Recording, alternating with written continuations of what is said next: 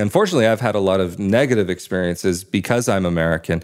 That there's mm. this term that I hate to use, but passport hunters or green card hunters. Yeah. That yeah. I have had a lot of interactions where even within the first couple dates or even a little bit later on, that it's like, oh, so you're American, like you're thinking maybe we should move back? Or I'm like, My no. God. You're like, I, we? What also is this no. we? Yeah, well, okay. First, we. What's this we that you speak of? day two.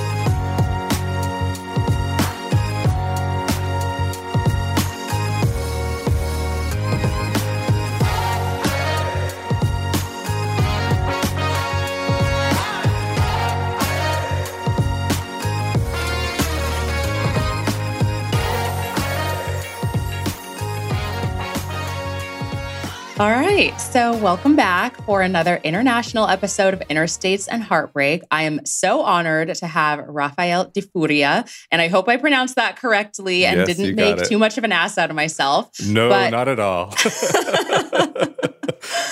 So, Raphael is interviewing from Italy. He's our second international guest on the podcast. So, I'm very excited. He's also a fellow podcaster and host of the Not Your Average Globetrotter project, which we will have him plug at the end. And he's also my first guest that I found on Clubhouse. So, a lot of milestones all around. And welcome to the show. Well, thank you, Leslie. The honor is all mine. Thank you so much for inviting me. It was funny. You were in a room on Clubhouse. I forget what type of room it was, but you were mentioning the type of project you do. I was like, oh, well, that's that's interesting. Like, hey, I'm out here. yeah, it was so perfect. So for those who haven't explored Clubhouse, highly recommend. It's like mm-hmm. an basically a live podcast, I think is the best way to describe it with yeah. different breakout rooms. And so yeah, Raphael and I were in a room about podcasting and I was talking about if anyone wants to be on my show to talk about dating and I'm so happy that you chimed in and talked about the fact that you are now dating abroad and all of the struggles that lead into that. So I yes. think we can dive in and I would love to hear about what caused you to move to Italy. What was the inspiration? So there's a very long story, but I'll try to keep it as short as possible. Basically, it came down to that I'm Italian American, also Brazilian, but the mm-hmm. Italian American, the Italian heritage was always something very important during my upbringing. My grandfather uh, growing up was very much my father figure, and he instilled this love of Italy into me from like before I could talk, before I could walk, before anything. I had this picture in my mind of what it was like to smash grapes in Italy and how nobody could drink the water where my grandfather's family was from. Mm. And so even the kids had to drink wine and just like all these kinds oh of gosh. little details about life in Italy. And I was like, I got to an age where it was like just it was the natural next progression in life that was going mm. to happen for me. And I I got a bit tired of hearing the stories and wanted to see life in Italy through my own eyes and not just the beautiful stories of what was, but see what actually is today. And that was that was kind of the short version, but I'd also mm. been living abroad and there's definitely a lot to talk about there, but I won't hold up uh, yes. in that story too much. I feel like there's so much to unpack, and I am so envious. I've wanted to go to Italy forever. I was supposed to go for the first time last summer. Oh. Of course, we know why that could yeah. not happen, and yeah. now that trip is postponed indefinitely. Oh, no. So, yeah, just hearing you describe all the stomping grapes and the endless wine drinking and everything that I envisioned just seems so amazing. But of course, you know, we have to touch on the fact that, you know, last year was pretty rough.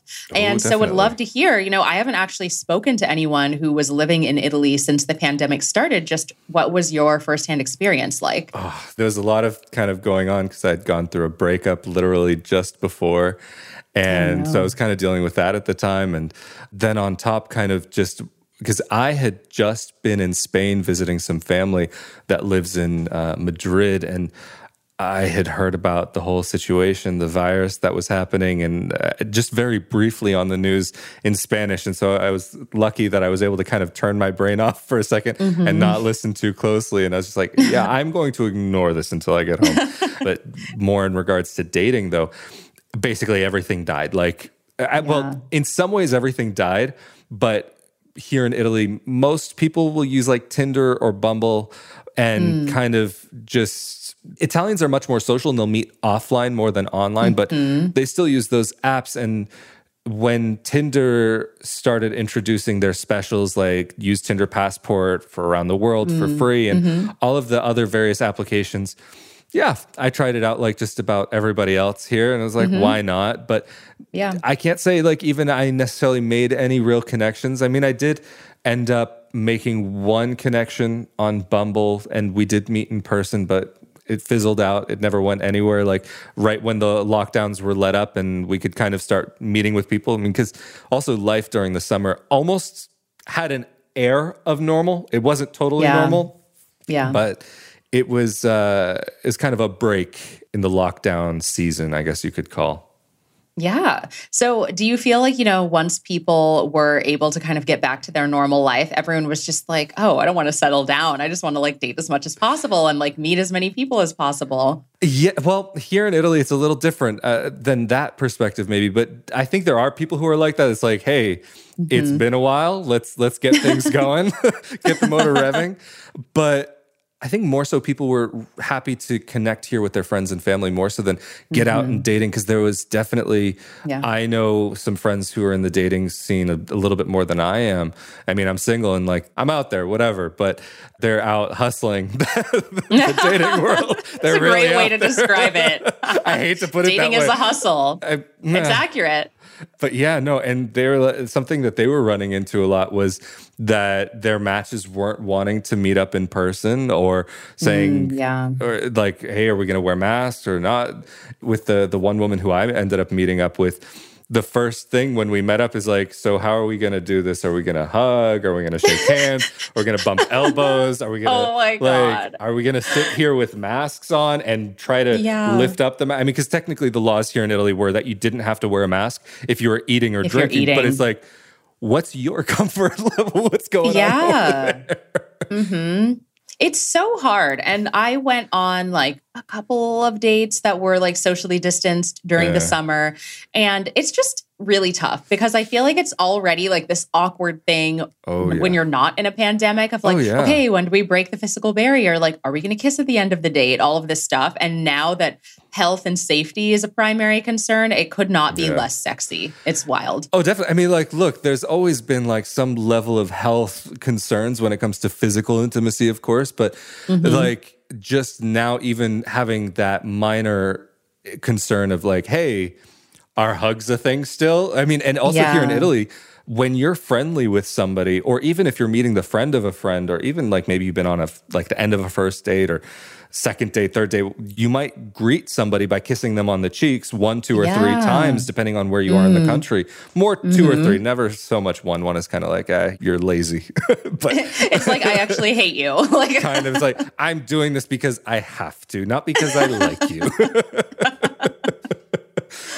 Oh my gosh, what a huge cultural shift. Oh, definitely. That's been a major, major change. Actually, speaking of Clubhouse, even I've been in a number of rooms with Italians, and they're like, this is like it's shocking for us. We're like feeling touch starved, uh, not being able to because Italians are very touchy feely people. Yeah. Like even I, I recently uploaded an episode to my YouTube channel about kind of some of the things here in Italy and what's been happening and there have been times where before the pandemic where a person would get like literally inches away from my face. Just conversation normal conversation and my first gut instinct as an american was like to kind of take a step back and like excuse me hold on. But I, the thing is here it, some people were actually seeing that as a rude gesture to take that step mm. back. But for me it was actually very practical because i couldn't see the person's Yeah. face. It was a blur. It was like i don't want to talk to a blur. I want to see what you're saying and, uh, and also if it's loud i want to read your lips just in mm-hmm. case. So that's been a major shift in just regular everyday lifestyle here. I mean, even with friends that I've met up, it's like you, you get used to doing the two kisses, but it's like, oh, wait, mm-hmm. we can't do that now. Yeah, I've told this story on the podcast before, so I'll keep it brief. But I, you know, like when you see someone you haven't seen in a while, your instinct is to hug them. I ran into a coworker and it was like in summer. So when it was, things were kind of easing up again a little bit. And I didn't have my mask on only because it was like I'd just been eating lunch and I like went to throw the lunch away, Mm. didn't put it on. And then I heard my name called out. And so I got like caught off guard and I gave her a hug and realized like, why was she so weird? And I was like, it is literally the middle of a pandemic. You haven't seen her in like a year and you hugged her. Yeah. Like that's actually actually an assault. So, well, I mean, that's the thing. It's like we have we're humans and we have basic human instincts, and mm-hmm. one of those basic human instincts is to hug and to touch. Because not that we have to go into that part of the discussion, not that I'm even qualified, but there's the the hormones that start going off in the brain that mm-hmm. like the feel good hormones and like letting you know you've done something good, or even uh, like children need constant touch when they're growing up so that they can develop in a in a healthy manner so that they can get those hormones pumping through the brain to let them know what a healthy situation is, what an unhealthy situation, or even just for mm-hmm. development in general. Yeah, yeah, it's so true. And I'm really interested to see all the sociological studies down the line of yeah. how we are impacted as a society mm. and the long-standing effects that this is going to have. But oh, yeah, that could be a deeper Me conversation too. to your oh, point. Oh, sure, sure. mm-hmm.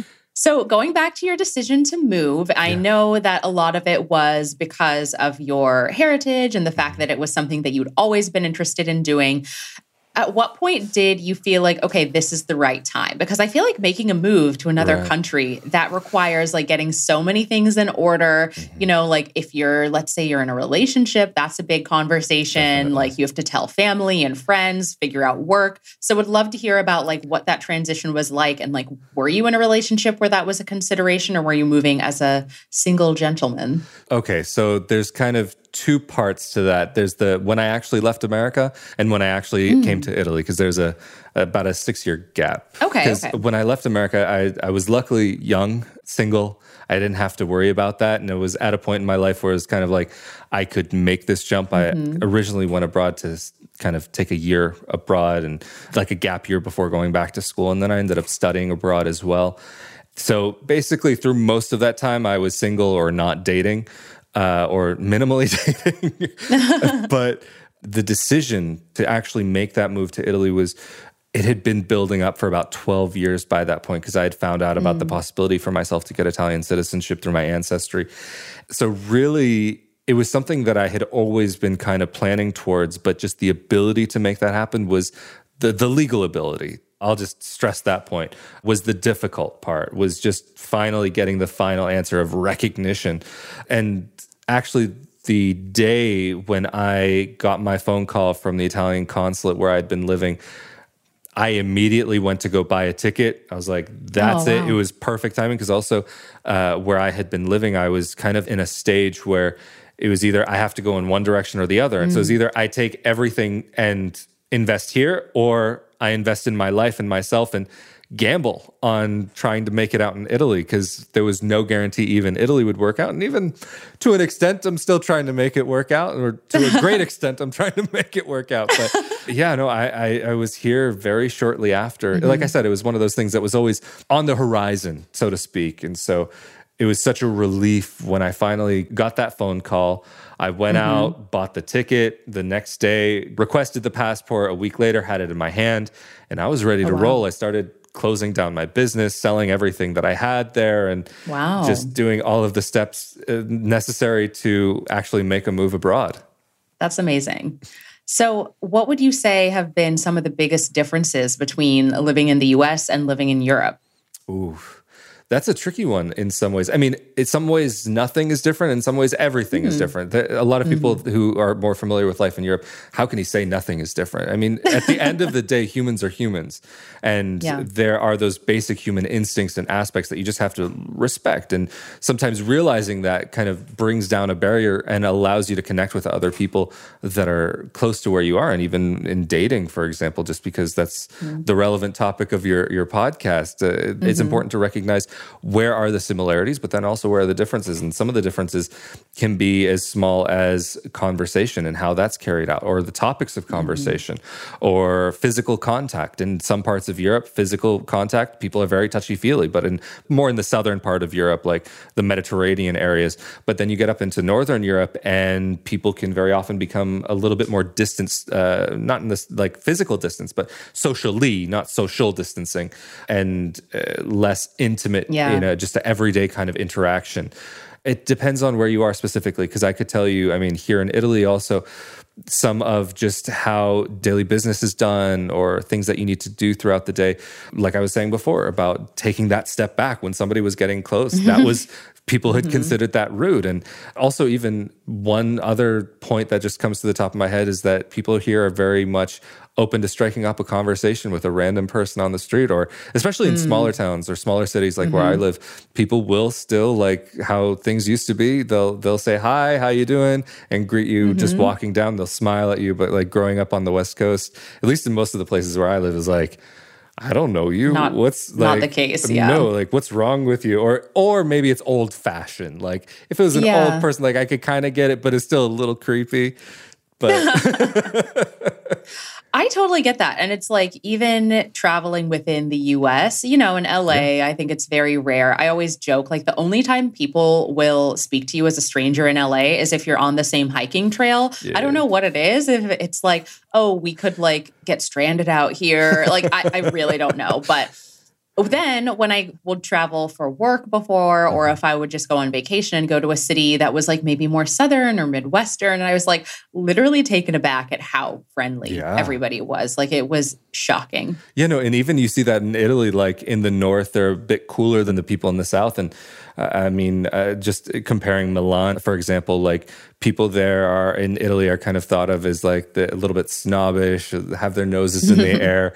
Basically, nobody in Milan is really from Milan. Like it's kind of everybody from everywhere else comes and they kind of get this, I don't want to say attitude, but this this way about them that even when they go back mm. home, people will be like, "Oh, here he comes, here she comes, here they come. This this person, the big shot from the city, kind of thing." Oh my gosh! Yeah, and then but you go to the south and people are like warm. Even like you could end up meeting somebody and striking up a conversation with them. Next thing you know, it's eight hours later you've had dinner at their house with their grandmother like oh like all these kinds of that. things but you might not find that in the north for example even uh, yeah. like i've spoken with a friend up here that for this individual it's actually a little strange and off-putting how friendly people from the south mm. can be like they bring people back to their homes and like just have these conversations for a long time and like i don't know i'm not comfortable with that and like and it's like it's I've I've heard that sentiment from other people in the north. Not necessarily that everybody in the north is like that, because it also depends on the region where you are. But there's a, mm-hmm. a huge north south divide in Italy, like there is in many other countries. Yeah, oh, yeah. Some things never change. Yeah. Um, so, what are some of the nationalities of the women that you've dated, and like how have you noticed differences between those I don't know, those identities. So I just want to preface this by saying, like, I'm, not like out here dating and out here like, oh, like going crazy, but Mr. Worldwide. yeah, Mr. Mr. Worldwide. Uno, dos, quick. I know you won't. I mean, you did spend some time in Spain, so True. I don't know. I've been there a couple times, quite a few, not, yeah, quite a few times. Um, but uh, yeah, no, like I, am not like a Don Juan kind of out here going crazy. so not all of the nationalities I'm, that I'm about to say like are like serious relationships. Sometimes maybe mm-hmm. just as as few as like a couple of dates or so, but.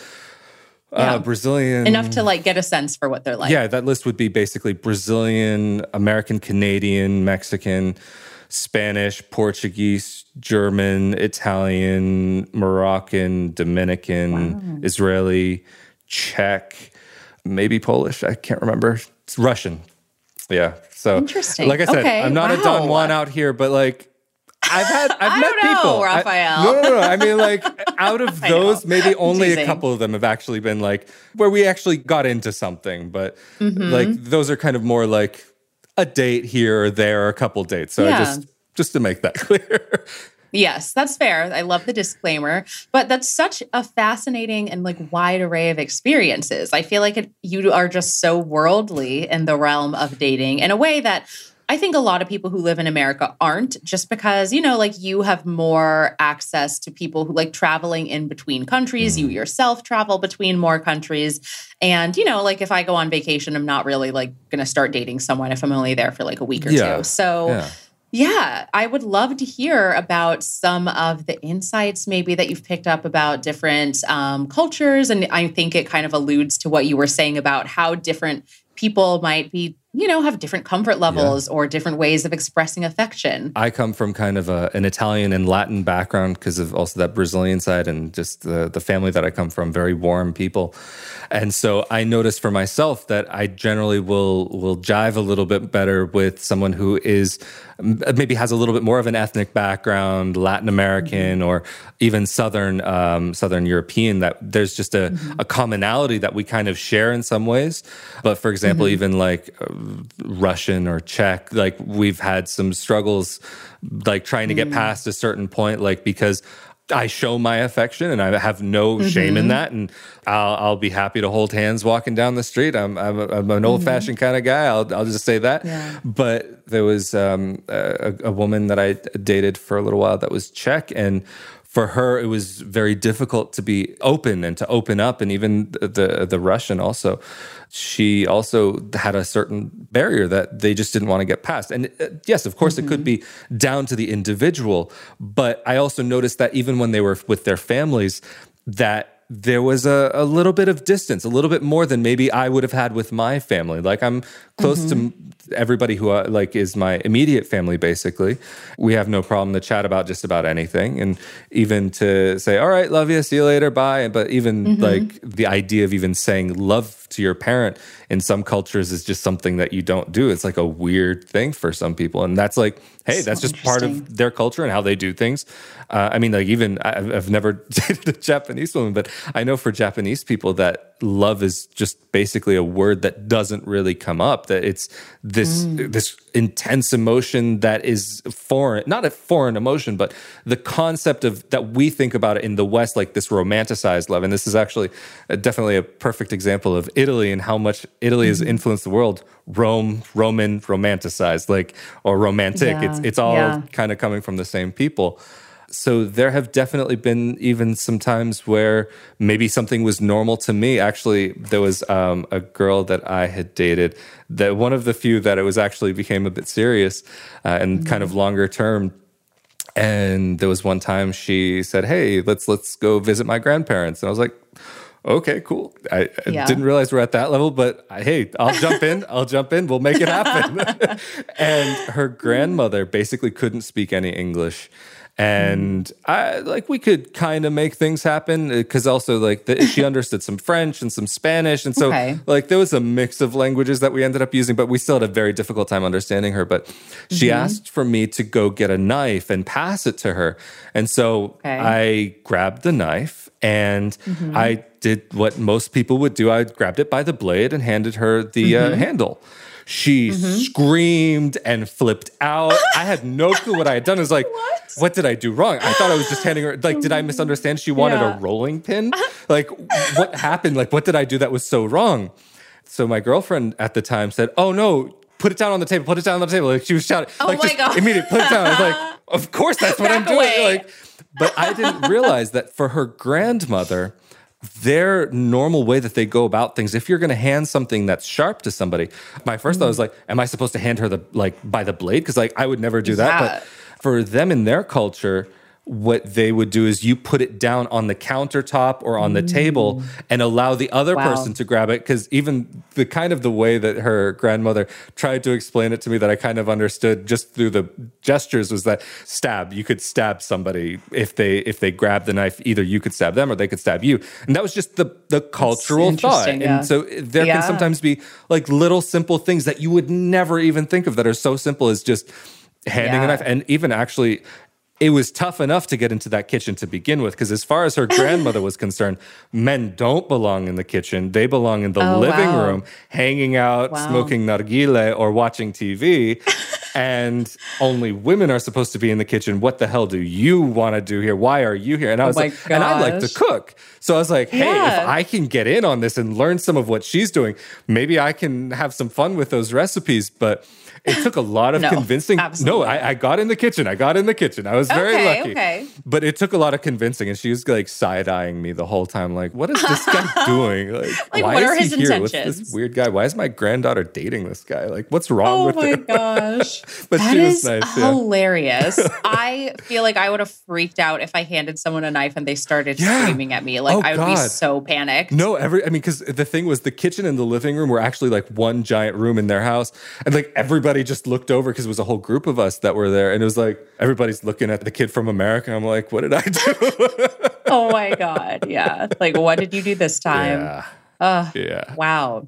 So, do you feel like, you know, now that you've had exposure to so many different cultures, do you feel like your type or your preferences or even your way of expressing yourself have changed at all over the years? Yeah, definitely. Of course, the older that we get, the more that we realize what's important to us, what's not important to us. The things that we may have prioritized when we were a kid uh, might not be the same things that we prioritize now, or even a, as a teenager. Like, oh wow, she's cute, she's she's hot, she's this, she's that. It's like, okay, there's something to that. Like.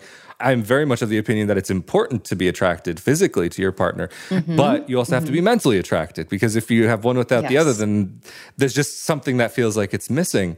So there's definitely that kind of personal growth just the older that you get because I'm 29 now.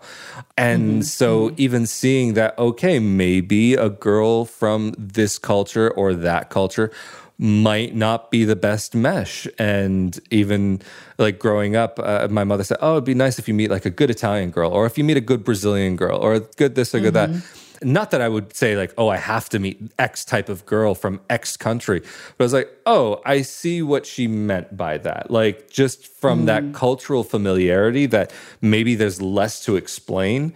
Because that can be something that mm-hmm. can get in the way. Like, hey, this is normal for me. If it's not normal for you, how can we figure out what's in between? And then you both have to adjust. It's really definitely a, a, a whole kind of pit that we could really fall deep into. Just for me to even say, like, the ways that living abroad has changed me and the way that mm-hmm. it's changed my approach to dating. Yeah, it's a tough one. That's definitely a tough question.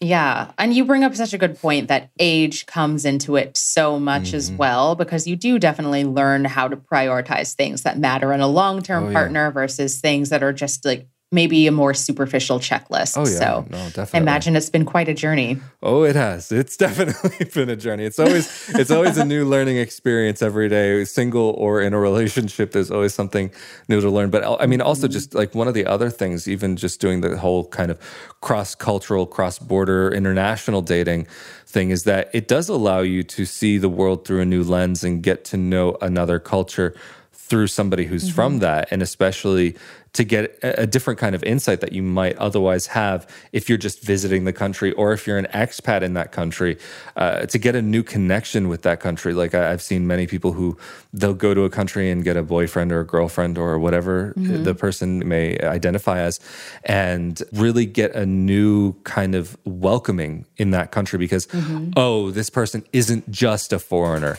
Now they've got some mm-hmm. in air quotes credibility because they've got this person who is to an extent vouching for them. And if they're mm-hmm. okay for that person then okay maybe we can welcome them into our social group as well. But of course there's always mm-hmm. the cultural differences. And yeah that's the foreign partner. If they do something a little strange that's you know them. You know how they do things.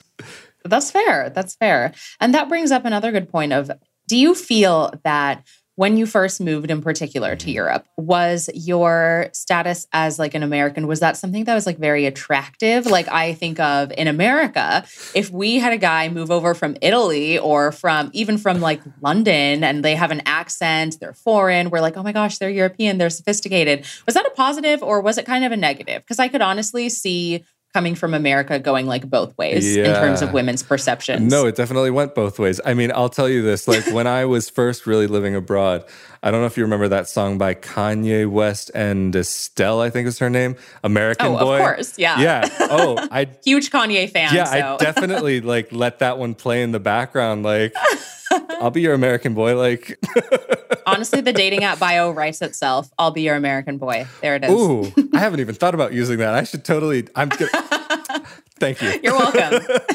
no, but like so okay, so there's been that positive aspect where maybe it will draw attention to me uh, that I am American, but unfortunately, not that attention isn't always the most positive attention. Mm-hmm. It may end up attracting, unfortunately, I've had a lot of negative experiences because I'm American.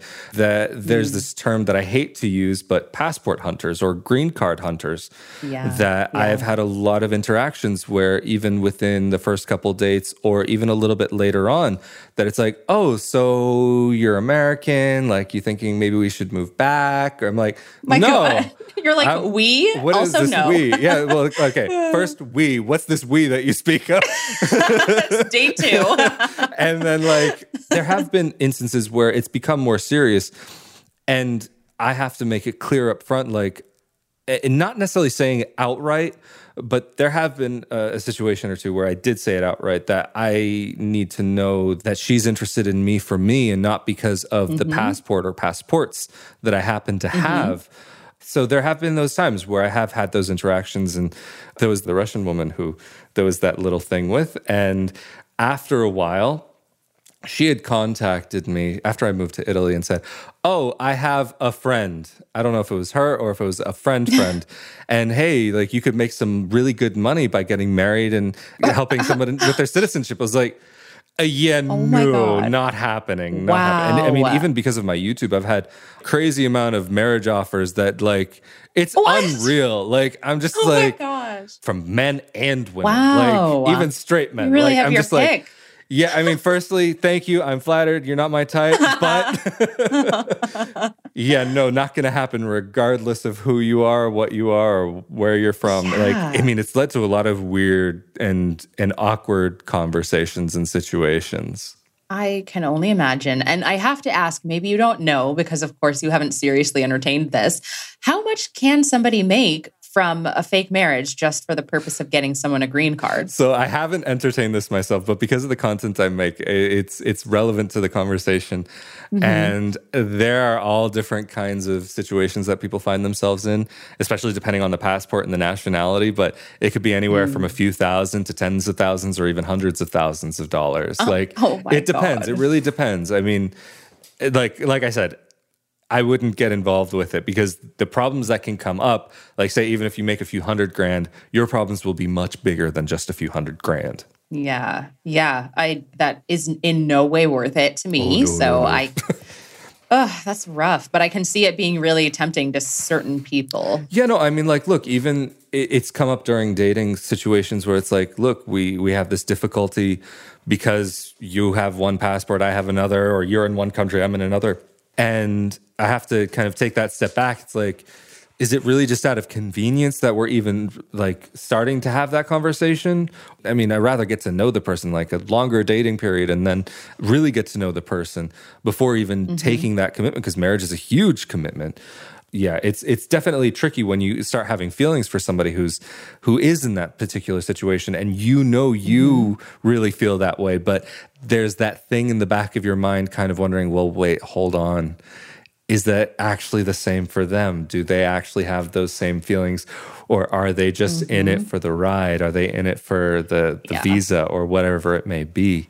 Uh, and so that, unfortunately, also even for me, has had a negative kind of detriment just even going on a first date. Like, yeah. as much as I try to get it out of the back of my mind, somehow it always kind of pops in just because I have had those experiences where it's like, so how can we get the visa thing going? I'm like, this is date one.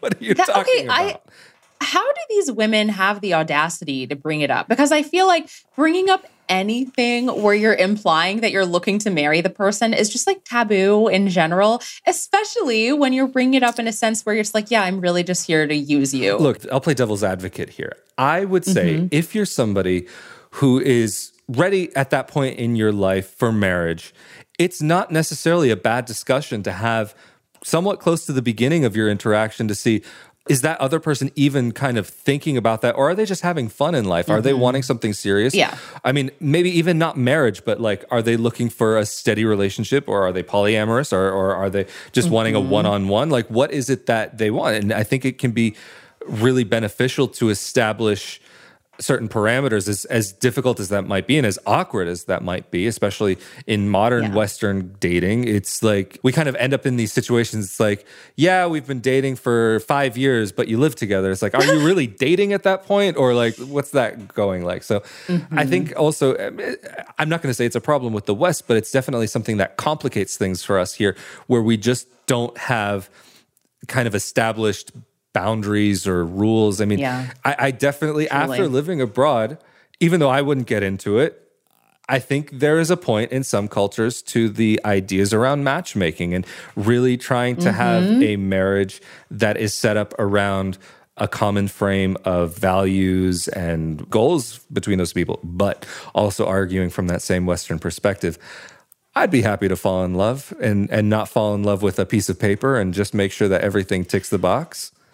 Yeah, it is really interesting. And you make a key distinction because, yes, I do agree that if you are very clear on what your long term relationship goals are, you should definitely make sure the other person is on that same page. Definitely. I think where it gets to be awkward is when people are framing it from the perspective of like, oh, I'm not just looking for a marriage, but like I'm looking to see if you are that person when it's like, okay, it's date one or date two. So you don't even know me. And there's no way you can possibly know if we would even be a good fit. Yeah. And so I guess that's where I get curious of like these women who are like, how can we make a green card situation? Because that's very clearly tied to you. Yeah. That's like, I don't know. I feel like that seems too bold. Yeah. I mean, just come across organically. Yeah. No, I mean, like, look, there's been a couple times where it's like, it's been like, well, you have American citizenship. Like, how would it work? And then there's been other times. how would like, work? no, like, really, I'm not even oh like oh exaggerating here. Like, yeah. flat out. Wow. And then there have been other situations where it's maybe a bit more subtle and it's like, oh, so are you mm-hmm. planning on staying here?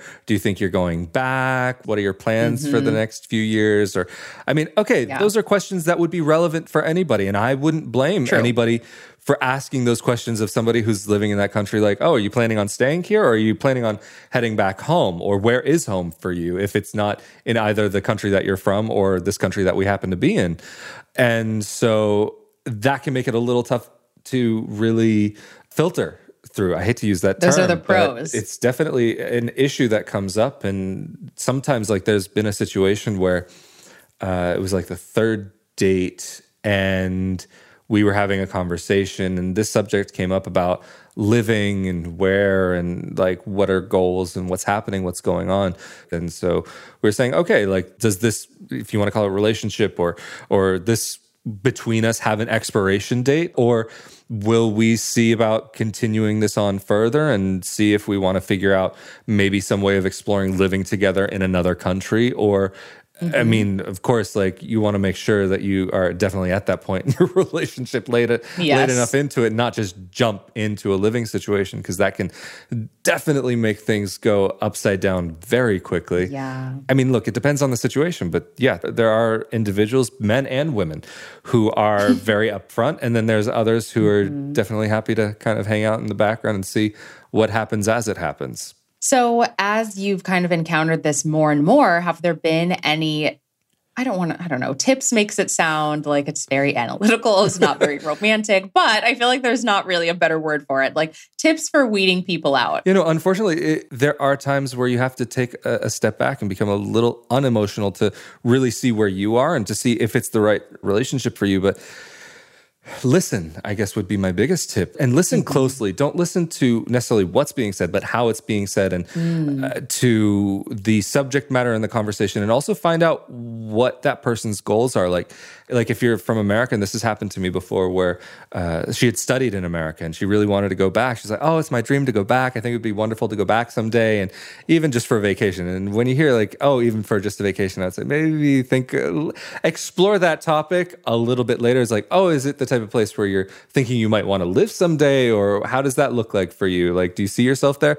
Oh yeah no i love it. I think i could really see myself living there. I was like ah, okay. Like then you start have to start mm-hmm. asking is this a legitimate interaction? Which it very well could mm-hmm. be or is it something with ulterior motives or is it a legitimate interaction also with ulterior motives packed on top. Yeah. There will be times where that doesn't even happen. So it's difficult. And unfortunately, experience is the only thing that you can really learn from in that situation. And of course, date in person. That's the other thing, because I see so many yes. people getting suckered into things, especially online.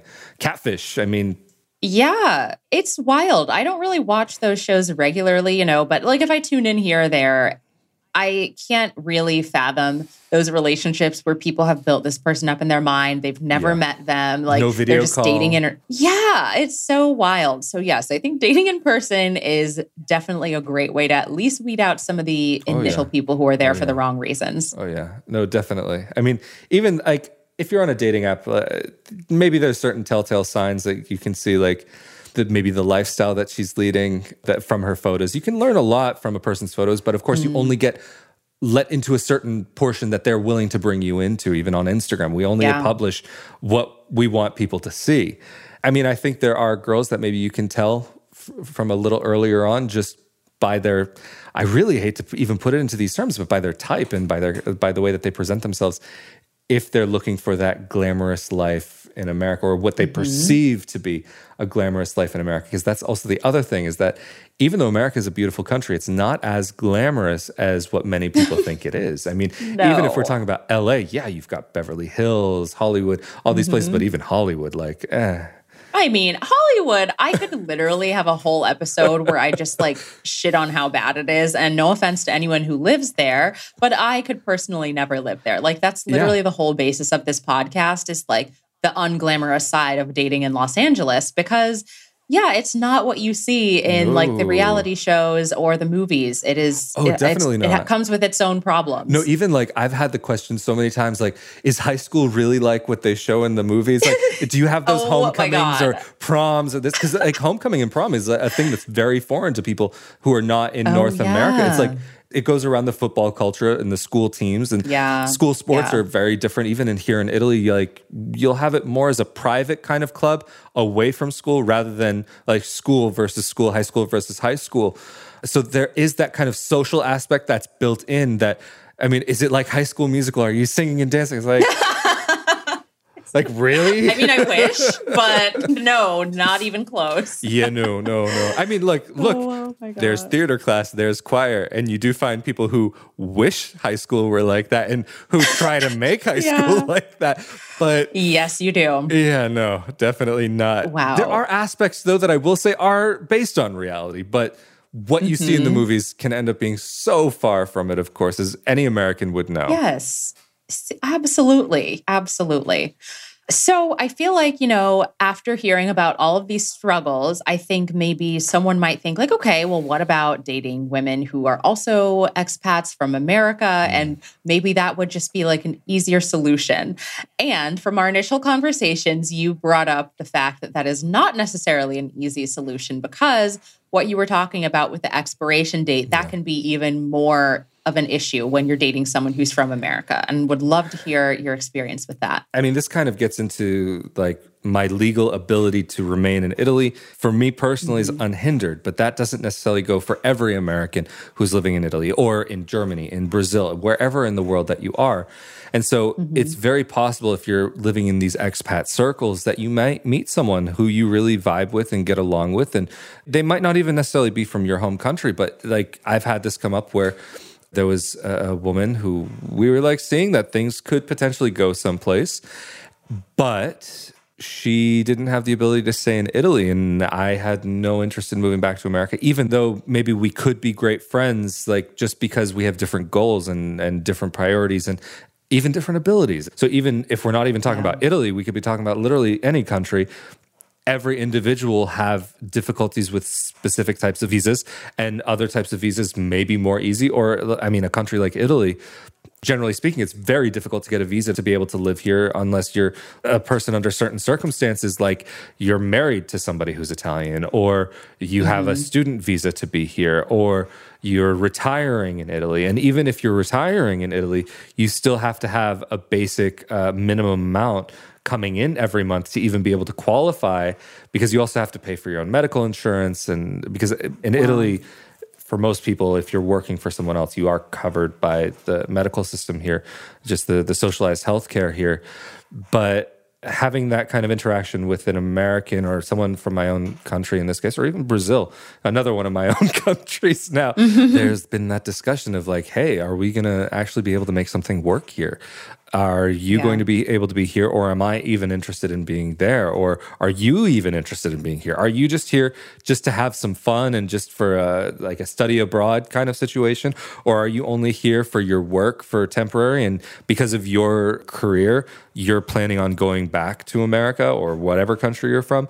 So yeah, it, unfortunately, those those small details can end up becoming some of the biggest issues, even if everything is great even if everything is yeah. perfect, you could have those small little blips that turn into these giant mountains that you won't be able to cross. Yeah.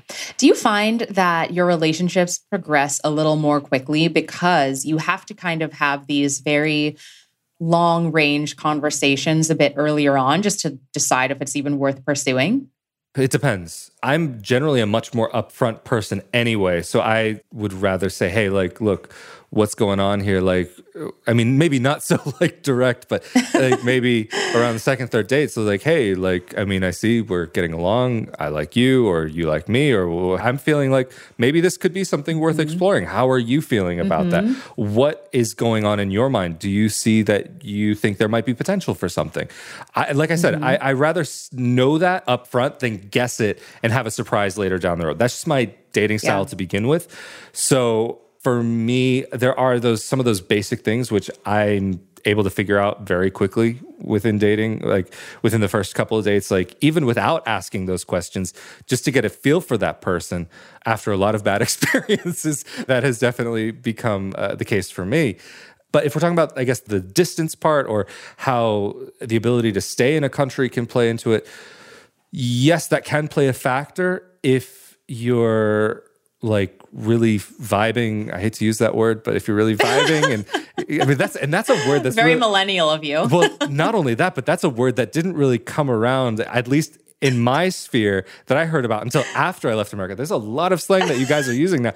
It's like, yeah. what the a lot's hell? changed. no, I mean it's uh, oh that's. Well, I love that you're like still staying up to date with all the American slang, even though you're abroad. oh, I can't avoid it. I, I honestly can't avoid it. But the thing is, I mean, I will say that even in the 12 years that I've been gone, that there's been a lot that's changed, and even I know if I went back now, I'd go through some culture shock. I mean, that's just a part of living yeah. abroad to begin with. Like even mm-hmm. Uh, imagine for many people, their parents or great grandparents, their idea of what life in that country was like was at the time that they left. And for so many true. people, especially in older generations, they didn't have the same type of access that we have today uh, to mm-hmm. be able to be connected. But getting back to that idea of vibing, um, God, back I hate that word. I hate that word. the, them good vibes, like you know, you gotta like just really get into it, like see if you're really like hitting it. Like, uh, yeah. anyway, um, if it's natural and it's coming across, okay, it's worth exploring it. But if you're seeing that maybe there might not be something there, you don't want to push something so unnatural that it just forces a relationship because that's another huge yeah. pitfall that a lot of people can get into. I've unfortunately had that experience. And I know a lot of other people where it's just kind of like, oh, well, this is how it's supposed to be. So of course I need to do this or I need to do that or I need to get into this relationship. We need to start whatever.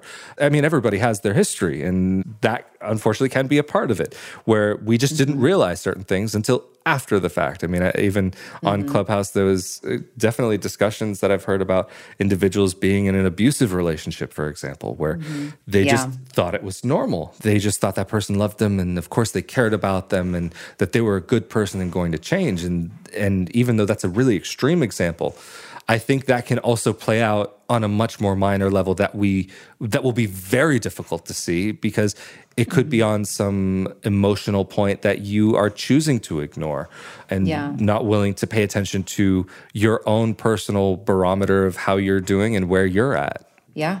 That's so true. And I just have to take a step back sure. and say, you know, you were really concerned about people thinking you're a Don Juan. And I think that you've already negated that impression among people because just the fact that you say that you're willing to kind of not define the relationship, but have that conversation about like, where is this going? What are we after a couple of dates? I think that already puts you in a good light because a lot Thank of guys you. will not do that. No, I appreciate that. Thank you. I mean, that's the thing for me. It's like if I'm in something and I'm serious about it, like, okay, let's look at this realistically. Is it going to work or is it not? Or, I mean, because I'm also just not the type of guy that's out to have fun dating a new person every week. I mean, mm-hmm. I've had friends who do that, and I look at them and I'm like, dude, how do you even do that? I don't have the energy for it. I don't have the patience for it. I mean, even like for me personally, like I don't do dating multiple people at the same time. It's like I would rather just take the little time that I have free and like mm-hmm. say, hey, like let's explore this. If it doesn't work, then okay.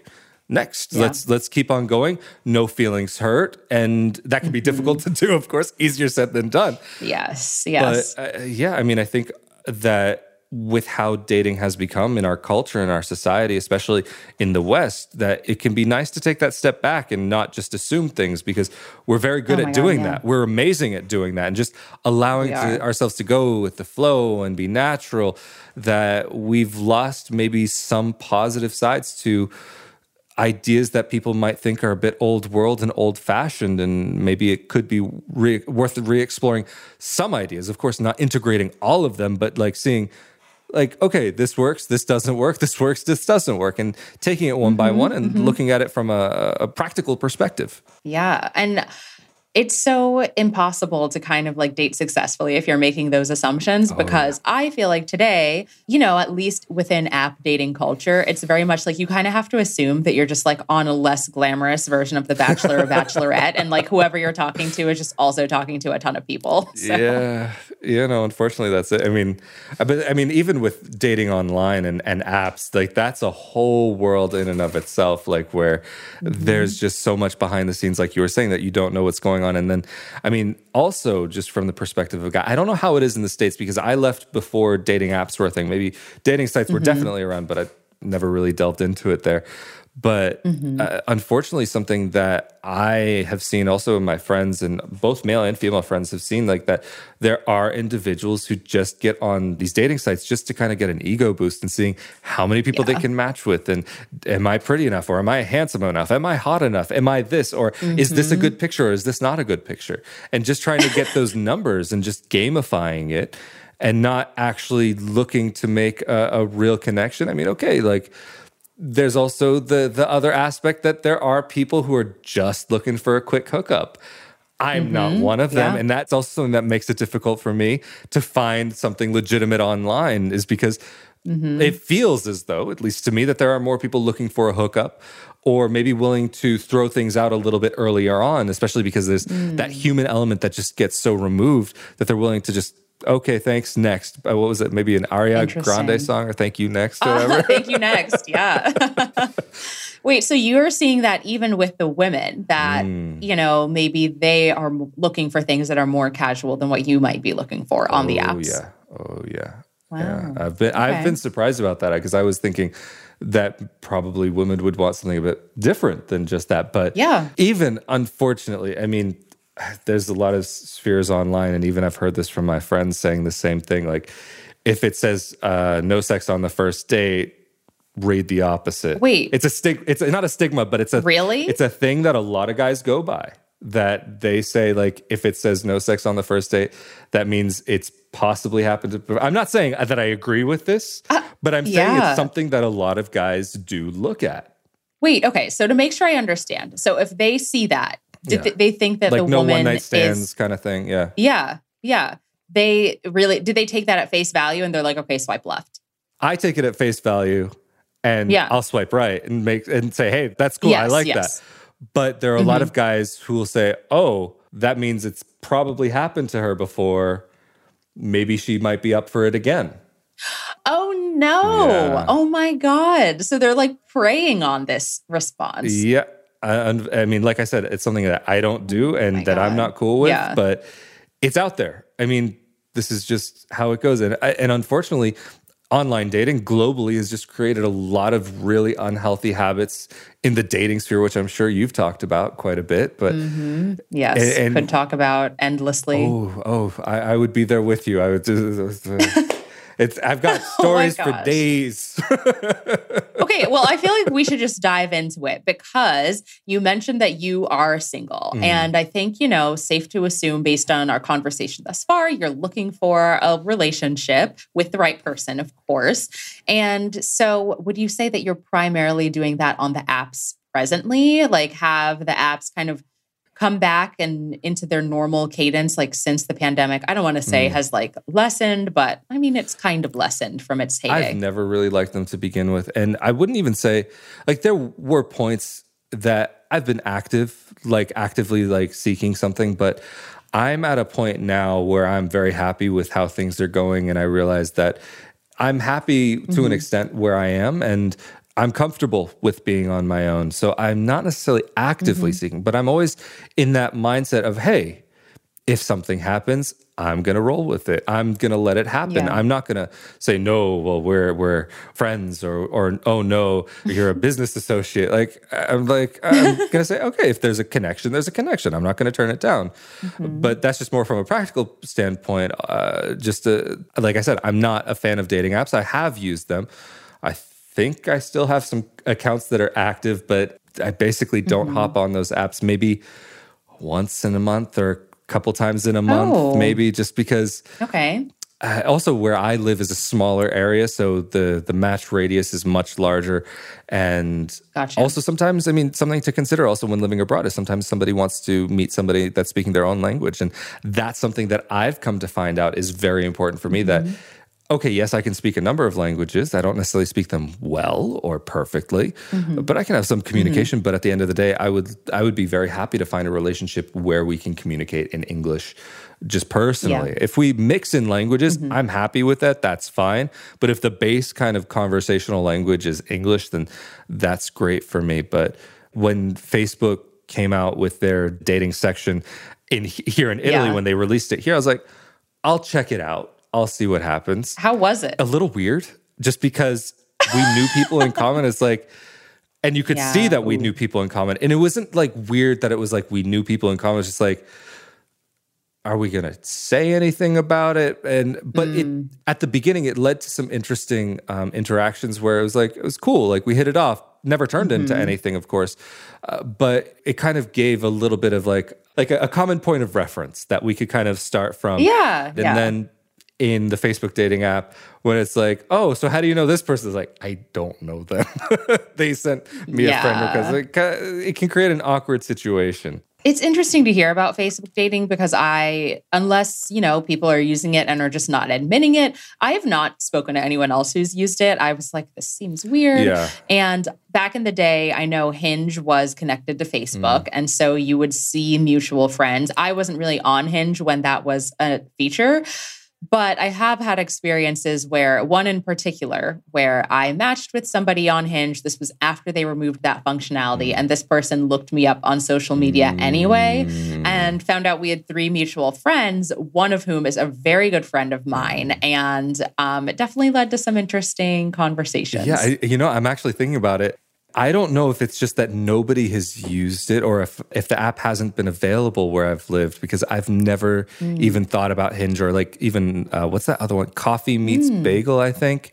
I've yeah, never yeah. lived in a place where they've offered service like to oh, yeah, there are some apps that are blocked, but like Tinder, Bumble, OK Cupid. Uh, what's the there's one that always feels like it's super sketchy. Uh it's it starts with a B. I, I can't remember the name, but Ooh, Badoo. wait, I'm trying to think what it Badoo. could be. I've never heard of that. Oh, maybe that's a European thing. I don't know. Wait, what makes it sketchy? The individuals on there uh, selling mm. services. We'll put it that way. Oh, interesting. Yeah, kind of okay. like Plenty of Fish back in the states. Okay, that's so funny. I feel like everyone I know who has referenced Plenty of Fish says something has something negative to say about the clientele. you know, honestly, like I think it's it, just the name alone is kind of a bad kind of like. There's plenty of fish out in the sea. Like Are you really that desperate that you're just trying to get yeah, any fish? any fish. It's not the most discerning. You're right. Yeah. I mean, like, Tinder makes sense. Like, you've got a fire, you've got that spark. Bumble, Mm-hmm. Whatever. Forget about that name. Yeah, I don't know about that one. okay, Cupid. Like, random. that makes sense. Um, I don't know what. Plenty of fish. Yeah. that's just like, all right, we'll throw out a line, see what's out there, see what comes back to you. Yeah, no, I've had friends. I mean, I've never used it. uh, At least I don't remember using it. Maybe I had an account for a day now that I think about it. But I've had Mm-hmm. plenty of friends that were on there and they were just like, dude, don't even bother. It's just, it's prostitutes. and, and So like, it's, sad. it's the Backpage or Craigslist of dating websites. Like, don't even think about it. what a reputation. Yeah. No, and that's, I mean, I don't know if this exists also in the States, but one of the big problems also with dating apps is that I find here is also that kind of selling services aspect to it. I mean, if that's someone's mm. grind, if that's something that they're doing, like, and it's consensual, like, hey, like, that's what you do, no shame. Mm-hmm. But it's not what I'm looking for. No, definitely and I'm not, looking for like, that kind of interaction. yeah, yeah, But- just best to stay away. Yeah. Also, actually, one of the other problems that I've seen here with dating apps, at least in Italy, is that a lot of the women are on there aren't actually even from here in Italy, and they're using a passport. A lot of them end. No. up being Brazilian, Thai, Oh. Filipina, or I think I feel like there's one other, a Russian. It's so even like, Interesting. I've seen guys and women uh, complaining about this in various online forums and, and posting sites, Facebook, whatever it is, like saying, "I feel like I never match with anybody actually here in Italy." like, what's Oh my gosh, on? that's so sad. No, it's like, oh, Tinder. Like, if you're in Italy, Tinder's a great place to meet a Brazilian woman. Like, That is so funny. And I've never used the Tinder passport feature, Hmm. but one of my friends and I on the podcast before, we've complained that we've had that experience, but in a different capacity Uh-huh. where people will be like, oh, yeah, I'm just visiting LA, but they don't put that in their Ah. profile. And then you like get excited and you get to talking to them. And they're like, yeah, I'm just here for the weekend. You want to meet up? And I'm like, ew, no, like it's not worth my time. yeah, I've had that happen. It's like, oh, I'm just in town. Like, you want to go grab a drink? And that's the other thing that unfortunately ends up being a situation where sometimes there have been women that I've I've encountered that are just looking for dinner or they're just looking for drinks. Oh, okay. I need to hear some of these stories because I know you're not actively on the apps now, but you said you have an array of stories. So, what are some of these crazy stories that you've had in the past? I mean, everything from like, hey, you want to go meet up and just go have some drinks, and then at, at the end of the meal, it's like, oh, thanks so much for taking me out. It was great. Kiss on the cheek. I'm getting in a taxi. And I'm like, I mean, I'm not even looking for like a one night stand to begin with, but that just seems like a little, little shady in some ways, or even. I mean, look, if we're talking about it and it's like, hey, like I'm free, you're free, let's go, I'll show you the town. That's one thing. Mm-hmm. But if it's like you're actually coming to it and like presenting it as like, let's explore, then yeah, no. Okay. So, you thought that more was going to come out of the date, and it was just like she had a couple free drinks and then bounced. Basically, just because she wasn't even from that far away, like it was close enough that, yeah, okay, technically it's long distance, but we could have, like, you can make it work between those two cities. Like, it wasn't even that big of a deal. Oh, like, we're talking about like Okay. an hour or two away type thing, just like there for the weekend because of work and Mm-hmm. some time to kill. Here's dinner. And I've had friends that that's happened to, both male and female. Like, I've had Mm-hmm. female friends who've gotten suckered into paying for a, for a meal. And What? yeah, it happens. Oh my God. It happens. Wow. I mean, The, the audacity Yeah. of people. no, but even actually, even going back to an earlier point that I was talking about, like with the the passport or visa hunting, Mm-hmm. I've had that happen even before going on a date on the applications. Really? Yeah. And so, how do they bring it up then? Hey, so you want to help me get to America? I mean, Oh my God. What an opening line. I mean, maybe it wasn't it wasn't phrased exactly like that, but Yeah. not all that far off. That's the gist like, of it. That's the gist of it. Like, hey, how Oh can God. what can you do for me? How can I help you? And I'm like, really now? I mean, even like there have been guys that have contacted me was like, hey, so how are we gonna make this work? What's coming up? What's happening? So let's you want to help me get to America? Let's let's do this right. I'm oh like, my god! First of all, I love the like smooth voice that you just put on. Like, wow!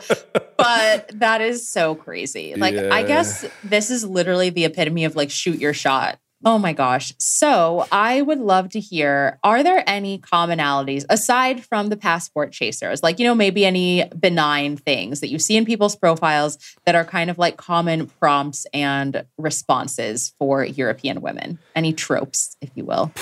Um, there's one, I don't know if I can translate it all that well, but I feel like I've seen it in every other Italian woman's profile. Um, Fun loving, bubbly personality, loves to eat uh, or loves food, foodie, uh, loves travel. Um, like those kind of basic things that you see in every profile. It's like everybody loves to eat, everybody loves to travel. I mean, if you, you need to have a little bit more like meat and bones. I don't want just the potatoes. I mean, there's some of those kind of tropes that that do end up coming up. I'm I'm trying to think of any others that really come up. I mean, other than like the the offering services or that they're not actually here in Italy or uh, the country that you're in. Uh, those would probably be the main things. Or like, oh, the other thing you probably also see it in the states. I wouldn't. I would be surprised Mm-hmm. if you didn't. But just here to make friends, just here for fun, like, just here. And I'm outta here. like. Yeah, left. We are swiping left. to that. Forget, forget it. All day left. Yeah. Yeah, I mean, there's the, all the basic ones: 420 friendly, or uh, like let's meet up and get a drink, or the other one. I've seen this mostly on Russian profiles, where it's like show me around your town and take me Mm. out for drinks. A very direct request. Oh, Russians are very direct. They have no problem with like just telling it like it is. I love that. Oh my gosh. At least you know what you're getting. Yeah, I mean, like, look, I honestly appreciate that because at least I know that this is the profile I want to swipe left on, and just like we Mm-hmm. Yeah. wouldn't gel, we wouldn't, we wouldn't make this happen. No, no. Oh my gosh. So I want to close out with kind of a game. Okay. And basically, you know, you talked about how you have those really basic things that you see in all the Italian women's profiles. I imagine there are a lot of things that are just universally basic that everyone's Yeah. going to no, have. and I'm sure like I missed some of them also. Mm-hmm, mm-hmm. Of course, like you can never remember all of them because Right. there's just so many. Yeah. But I wanted to throw out some US prompts that I've seen for things that I think are like very specific to America Okay. to see is that something you also see in Europe? And if not, what would be like the European equivalent from your Ooh. perspective? That's cool. I like this. I like the sound of that. Yeah. Okay. So the first one, anything related to The Office. And of course, that's super American because it's an American show. It's very American humor. So everyone just talking about how big of a fan they are, Yeah. the fact that they're looking for like the Jim to their Pam or vice versa, and just basically pretending that liking The Office is a personality trait. Is there any content that regularly comes up in European profiles? That's tough to say. I mean, definitely not to that extent, like naming characters, but oh, I feel like I've definitely seen seen some show or like movie quotes or. I mean, definitely Harry Potter quotes, like or like l- looking Yes, for the yes. the Ron or the Harry or the the whatever character uh, that they're looking Mm-hmm. for, or um, anime characters I've seen pop up. Like, Interesting. yeah. Like which ones? I, I'm, I'm the worst person to ask about that. Like, I, I mean, I, I kind of left anime behind at one of those Miyazaki films and just kind of like that Oh, was yeah. my exposure to it, other than maybe Dragon Ball Z. Yeah, I'm like the same boat where it's like I know the animes that everyone else knows. Like I loved Kiki's Delivery Service. That's like Oh, that as niche cool as it gets for that me. was cool. Yeah, I mean, Yeah. there's a couple. Um, Spirited Away. That was a brilliant Yeah, movie. That I mean, brilliant. beautiful. Um, but yeah, no, I can't think of necessarily specific. And the thing is also for some of those references, even I might not understand them because it might be like a local show. But I haven't Hmm. True, seen yeah. necessarily as many of those out here. But it's not like it's it's like unheard of. Every once in a while, you'll come Mm-hmm, across an, a, a profile that's written in English, and they'll maybe reference a movie or something within pop Mm-hmm. culture, and you'll get that a little bit. Yeah. It's fun to know that Harry Potter makes it over there. I mean, it makes sense, but Yeah. yeah, I mean, I feel like we see a lot of Harry Potter in the profiles here too. Oh yeah, oh yeah. I mean, Yeah. look, if there's a good Star Wars quote or a Baby Yoda reference, I am swiping right all day. Mm. Baby no Yoda, question yes. about it. Even if I don't think we're gonna get along, I am swiping right. If there's Baby Yoda in your profile picture, you Ooh, have got that's me. like You clickbait. Good to know. Oh yeah. Well, at least for me. Yeah, yeah. Okay, so anyone who's like trying to slide into Rafael's DMs later. Just, you know, information to take away. yeah, send a send a picture of Baby Yoda and I'll know what's up. you got them nuggies. Like though. step one, don't mention his passport. Step two, reference Baby Yoda. We're good. That's basically the weight of my heart at the end of the day. and that and food. yes, yes. Oh my God. Okay, well, that's a good transition because the next prompt I feel like I always see is I know the best spot in town for tacos. And, you know, living in SoCal, that is very Southern California. I feel like obviously tacos aren't going to be the thing over there. So, Oh, I is there wish. any cuisine that people are like, oh, I know the best spot in town for like calzones or gelato? Or is Mm. that just like too basic for Italians? Are they not that basic at all?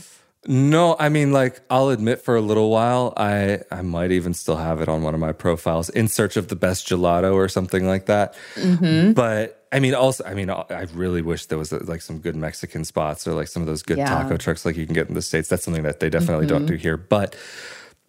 Especially because I've lived more in some smaller areas. Even when I lived in cities, I, I can't say that I've necessarily seen like I know the best spot for X, Y, or Z for for mm-hmm. kebab or for pizza or for mm-hmm. for whatever it is. That's something I haven't seen. Maybe you might see it in larger cities, but smaller cities I feel like would be less. But I mean, a- anyway, just at the end of the day, like uh, like I was mentioning, I've been in Italian rooms. It doesn't matter what subject we're talking about; it always ends up on mm-hmm. food. If we're talking about politics, if we're talking about mm-hmm. Elon Musk, somehow it's always going to get back to food. Like, I love that. It's a guarantee. I can get behind that. so you have to join in one of those rooms sometime. yes. They Oh speak my English, and there's a couple where they speak English. Okay, okay. We could, you know, learn some Italian on Clubhouse. Why not? Why not? Yeah. All right, another prompt. Where to find me at the party is, and then people will always say, like, in the corner playing with the dog. And so I feel like everyone loves dogs. You know, do people clearly reference their love of dogs that frequently in Europe, or is that just an American thing that we think is so funny and unique? I think there's some aspect of it being universal, but also here in, in Europe, there's a lot of people who just don't have space for dogs. But I mm-hmm. know, like, you'll see a lot of pictures of dogs or with animals. Um, And I, I feel like I've seen maybe more animal lover than like you can find me in the corner at the party with the dog. also, parties are like a, a very different kind of concept. Like, okay, mm-hmm. maybe like you'll go out to the club in America and and like go out and party, but you also do have a different type of culture where people will go to another person's house. Like if you're mm-hmm. like out in the country or even in a city, like you'll have more space where you can invite maybe 10, 15, 20 people or mm-hmm. more and have like a rager. Like you can actually go Yeah. like crazy and have or have a nice educated party, a nice uh Yes, nice button up yes. Party. Maybe a book club. yeah, yeah, that that definitely is. So th- that's actually one Totally. thing where even in Italy, most of the socializing is done outside of the home. So that's I think a, a big cultural difference is that I mean even like where the town that I live in, the city where I live, the main square, the piazza here is used as a communal living space and there's a bunch of mm. cafes and restaurants and bars all around it. And also when I'm saying bar here in Italy, it's a little bit of a different meaning because I, I'm talking about a coffee bar, not like a drinking Yeah. bar. It's, Yeah. it's so even there they will serve alcohol. Of course, we also have bars like cocktail bars and so on. But Mm-hmm. yeah, people will end up going out more than welcoming people to come over. Interesting. I feel like that's such a fascinating distinction, especially because it's like, oh, yeah, like we might have the conversation with the stranger that you Right. mentioned at the beginning of the episode where I'll invite them to my home, but you're not necessarily going to be like, oh, let me invite 15 to 20 of my closest friends over Yeah. and socialize in that manner. I, I mean, I know people who've been friendly or friends for years and they've never been to each other's homes, but it's like really those mm. people who you're super close with, maybe even just the people like your your friends from from middle school, high school, and even here in Italy, like that's a, a whole discussion in itself, like friend groups and even trying mm. to date because that is definitely an area where it can be harder to break in just because friend circles are formed at a very young age here and they're hmm. very solid groups because especially once you hit like middle school to high school you'll have the same people in your classroom for the whole entire experience and and the teacher yeah. will change out so you don't have the experience with other students and interacting with other people so the mm-hmm. people who are in your class are more than likely going to be those people who you associate with the most. Yeah. Yeah. That makes sense. I guess it's kind of hard to break in. It's like no new friends. Hmm. So interesting. So, another prompt that is heavily overused is I'm overly competitive about everything. And I feel like priding ourselves and being competitive is like a very distinctly American thing. Is there something like if you had to say, if Italians had to answer this prompt, I'm overly competitive about, what would you expect to see? Oh, probably something about a recipe. like, like I, I make the best X sauce or the best like regional dish, like of some sort. Like that would be what I would expect to see. Not that I'm saying it's something that you do see, but Mm-hmm, maybe in the South you might start getting people like bragging about their grandmother's cooking, maybe a little Okay. bit. Not a ton, but like th- you might start seeing that a little bit in that kind of Okay. situation. Honestly, I'll take anything that tells me you're going to be able to provide me a good meal over, oh, I'm just super competitive. Like, what do I get out of that? Nothing. Yeah, I can't say even I've seen like so many profiles where it's like I'm super competitive. Like maybe you'll see like that I enjoy walking and hiking and time outdoors and those kinds of things. But Mm-hmm. the competition thing is maybe something I really feel like I've only ever seen on American profiles of individuals Yeah. who are over here. Just visiting. Yeah. Yeah. I mean, not, Yeah, not, not that it doesn't exist again, but But yeah, very, very uniquely American in that sense. All right. So, a couple more I have. So, my most controversial opinion is a lot of people will say that pineapple belongs on pizza. oh, Again, no, I'm done. Also this is over. super this interview American. is over. I am finished. Honestly, I was Forget like. I'm probably going to offend him and any other Italians that are listening just by mentioning that. So I was like, clearly, goodbye. It that's has- not gonna be been a- out there. It has been a pleasure until this point, but I up until done. this point, I ruined it. Oh man, I should have ended with that so that you could have just hung up and like left me in disgrace. no, but jokes aside, no, that's a deal breaker for me. No, uh, actually, Yeah. I'll tell you, there was one time, this was actually something serious that happened. I was in a relationship, and this was, again, one of the few like serious kind of relationships. It was, we were in a very rocky patch, and it was towards the end of the relationship. And I was already kind of like, I think this is over anyway. Mm-hmm. And one day she put ketchup on on some pasta. And I- No. I, was like, What?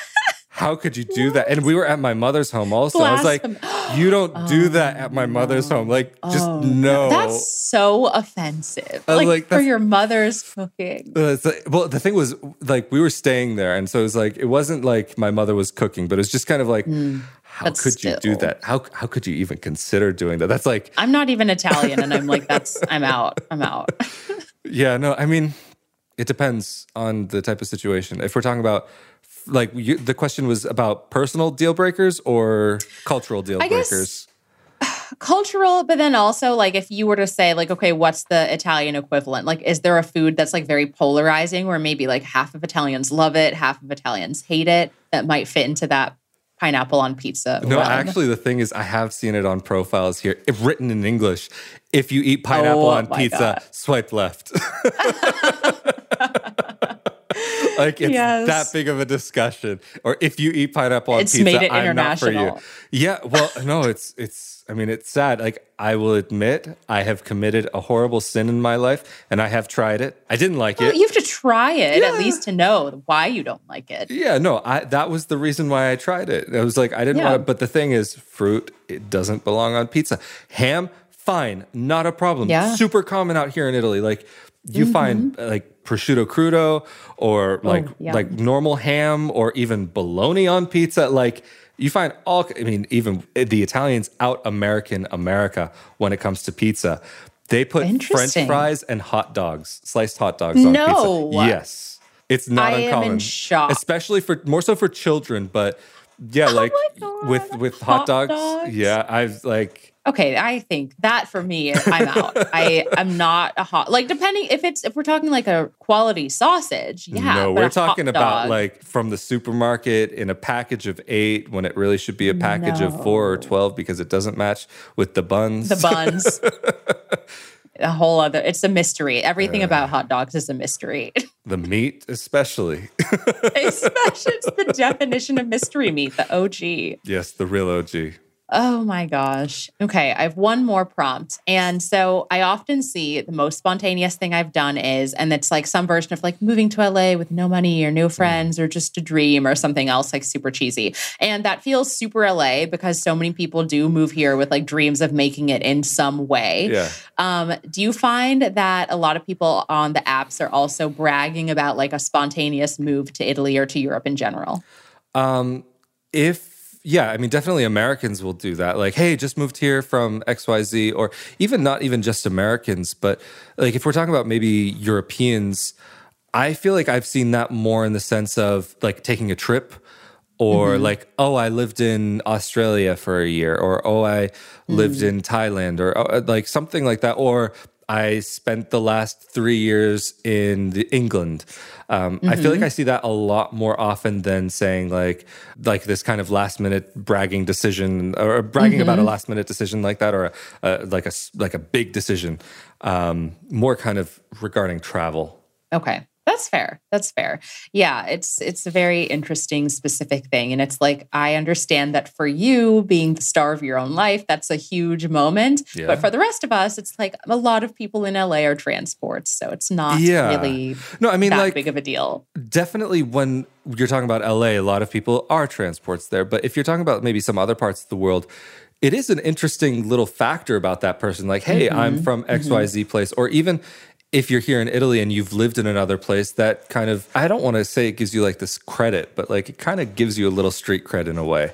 Although it is a double edged sword, like on some ways it is cool that you've lived mm-hmm. abroad, but that at the same time, like maybe you're back in Italy because you failed. But nowadays, it's more like, especially on dating profiles, it's like, oh, I was living abroad, but because of COVID, I came back to Italy. Because also, yeah, that makes the sense. Italian family sense. is like super strong, so it's it's more much more socially acceptable in Italy that people will live with their parents or move back into their parents' yeah. home, especially even when we're talking about late 20s, early mid 30s. Like it's not uncommon. Like I think the average mm. age for men to move out in Italy is probably between 28 and 30. And for women, it's probably mm. 25 to 27. I want to say it definitely like after university time. Okay. Um, just because like things work a little differently in that aspect. Would you say you typically don't move out until you're like getting married? In Italy, not necessarily. I mean, there's countries, of course, where that happens, but it could be a little bit more common in southern Italy. Like I can think of somebody actually specifically from Sicily that I knew. She's probably mid 30s or so. And like a lawyer, professional, like had her own practice and so on. And if I'm not mistaken, she was actually moving out of her home for the first time since university when she was getting married. So that was a okay. That was something that I have seen before. In the mm-hmm. north of the country, people may be a little bit more likely to move out a little bit earlier just because people tend to make a little bit more in the north and have a bit more of a flexible um, mm. kind of income at the end of or what they can do with their money at the end of the month. Maybe a little bit mm-hmm. more so than the south because there's a huge gap in what people can earn, like huge major difference. So I feel like that's such fascinating context. And I could ask you a million more questions, but this episode would be far too long. So, for anyone who wants to hear more insights about living abroad, can you tell listeners where to find you? Yeah, sure. Just about on every social media platform, you can find me with the URL slash Rafael Di Furia, my name, R A F A E L D I F U R I A. Uh, also, at on Instagram and Twitter. Um, also, my YouTube channel is where I post my uh, video podcast. That's the main kind of place for it. Uh, but I also post uh, to audio podcasts. If you're somebody who does prefer enjoying through Spotify or through Apple Podcasts, you can find links to all of that on notyouraverageGlobetrotter.com or you can find me on rafaeldifuria.com. Amazing. And I'll be linking out to all of that in the show notes. Thank you so much. And of course, and of course, if you would like to follow the podcast on social media, you can do so at Interstates and Heartbreak, all spelled out. You can follow my personal account at Leslie Gnope, L E S L I E G N O P E. Thank you so much, Rafael. Well, thank you so much, Leslie, for having me on. It was really great connecting with you. Hope we get to do it again sometime. Yes. Let's be exclusive. Subscribe to Interstates and Heartbreak wherever you listen to podcasts for more firsthand stories about the unglamorous side of dating in Los Angeles. And while you're at it, you can write me a love letter with a rating and review on Apple. See you next Sunday.